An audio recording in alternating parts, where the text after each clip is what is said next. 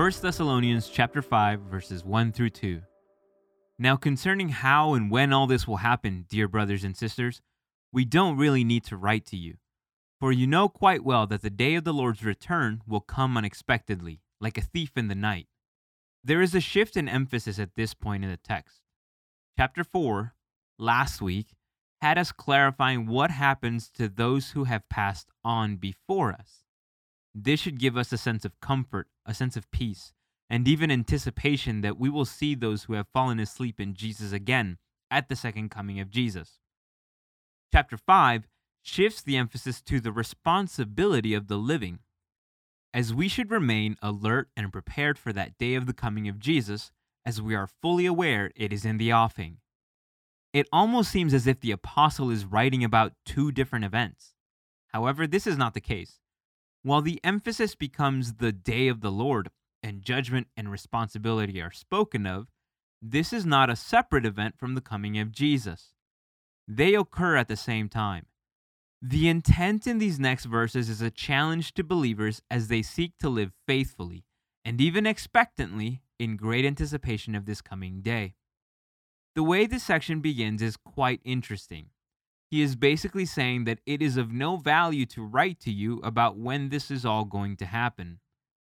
It seems that this conversation is one that Paul has had before with these believers.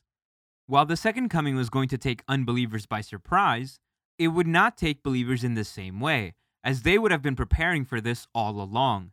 They were not to be caught unaware, as the second coming is as inevitable as it is unpredictable. Wait a second. If the second coming of Jesus is both inevitable and unpredictable, why have so many believers over the years tried to predict it? Truthfully, our own faith tradition is guilty of this exact mistake. We even celebrate it as the great disappointment each year. How strange is that? Why is it people, believers in particular, are always seeking to predict the exact moment Jesus will come again? I think it is pretty simple. It is easier to plan than to prepare.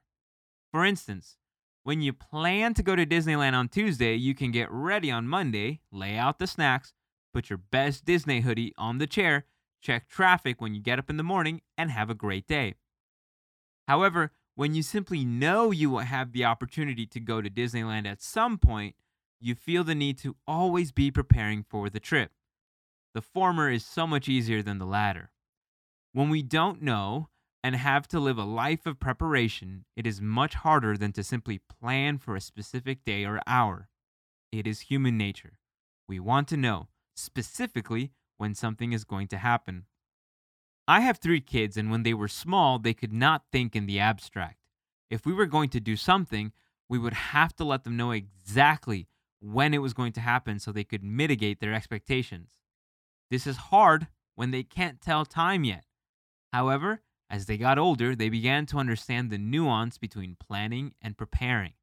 They still want specifics, but as they mature, they understand the variables that make things change. And when those changes occur, they are not disappointed like they used to be. Rather, they have learned to roll with the punches.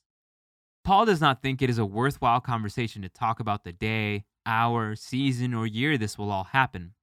He is more concerned with the inevitability of the second coming than the predictability of it. Perhaps we should learn to live our lives this way as well. Have you ever wondered when Jesus is coming back? Have you ever been frustrated that you didn't know? Do you remember thinking about this when you were younger? How did it make you feel? Is it different now that you're older? And if so, how is it different?